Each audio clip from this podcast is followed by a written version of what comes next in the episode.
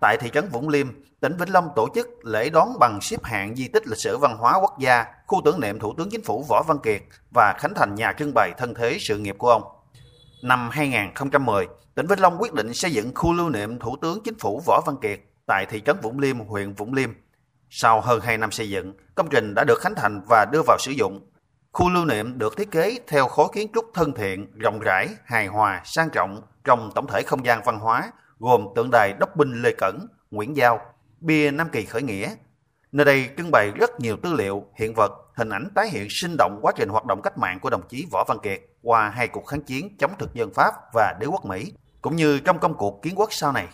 Từ khi khánh thành và đưa vào sử dụng đến nay, mỗi năm khu tưởng niệm đón hàng chục ngàn khách du lịch đến tham quan và tìm hiểu về cuộc đời hoạt động cách mạng của đồng chí. Đặc biệt, đoàn viên thanh niên, học sinh, sinh viên trong và ngoài tỉnh đã chọn nơi đây là điểm đến để về nguồn, nghiên cứu, học tập nghiên cứu lịch sử. Mới đây, tỉnh Vĩnh Long đã cho xây mới công trình nhà thắp hương đồng chí Võ Văn Kiệt và mở rộng khuôn viên thêm một hecta để tạo điều kiện cho người dân các nơi đến tham quan. Sau 10 năm đi vào hoạt động, khu lưu niệm Thủ tướng Võ Văn Kiệt ở thị trấn Vũng Liêm đã trở thành điểm đến của du khách gần xa, là địa chỉ đỏ để giáo dục truyền thống, lòng yêu nước cho mọi thế hệ người dân. Tại lễ đón nhận bằng xếp hạng di tích lịch sử văn hóa quốc gia sáng nay, rất đông đảo học sinh và sinh viên và người dân đến xem và nghiên cứu tìm hiểu về cuộc đời và sự nghiệp Thủ tướng Võ Văn Kiệt. Em Nguyễn Thị Diễm Trinh, học sinh trường Trung học phổ thông Võ Văn Kiệt, sau khi tham quan khu tưởng niệm cho biết cảm nghĩ. Khi nghe về ờ, diễn giả cũng như xem tư liệu về bác, em thấy bác ờ, là một người rất là tận tụy ờ, vì dân, vì nước là một người học sinh cũng như là người con của quê hương Vũng Liêm em thấy là mình nên học tập thật giỏi phấn đấu hơn để xứng đáng với những công lao của bác đã để lại cũng trong sáng nay, tỉnh Vĩnh Long tổ chức lễ công bố Bệnh viện Đa khoa tỉnh Vĩnh Long là bệnh viện hạng 1 nhân kỷ niệm 100 năm ngày sinh Thủ tướng Võ Văn Kiệt.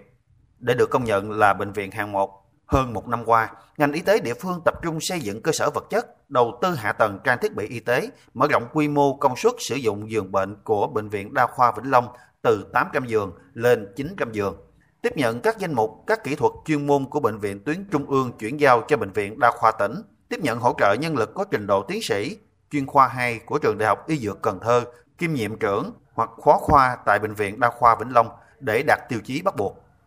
Sau thời gian thực hiện, Bệnh viện Đa khoa tỉnh Vĩnh Long đạt 92,5 trên 100 điểm theo tiêu chí thông tư số 23 năm 2005 của Bộ Y tế về hướng dẫn xếp hạng các đơn vị sự nghiệp y tế.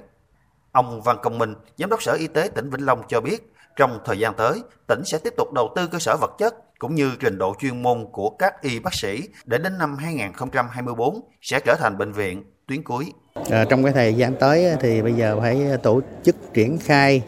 À, cái à, đề án. Và trong cái đề án đó thì nó sẽ có à, là chuyển giao cái dịch vụ kỹ thuật từ các cái bệnh viện tuyến trung ương. À, chính vì vậy thì bệnh viện sẽ đưa cái lực lượng để đi đến các bệnh viện tuyến trung ương đó để mà tiếp nhận chuyển giao. Có nghĩa là được đào tạo và đồng thời là sau khi mà được đào tạo ở tại cơ sở đó thì về tại bệnh viện đa khoa tỉnh à, các cái thầy thuốc ở bệnh viện tuyến trung ương sẽ đến bệnh viện này để là thực hành cụ thể và chuyển giao những cái dịch vụ kỹ thuật đó để công nhận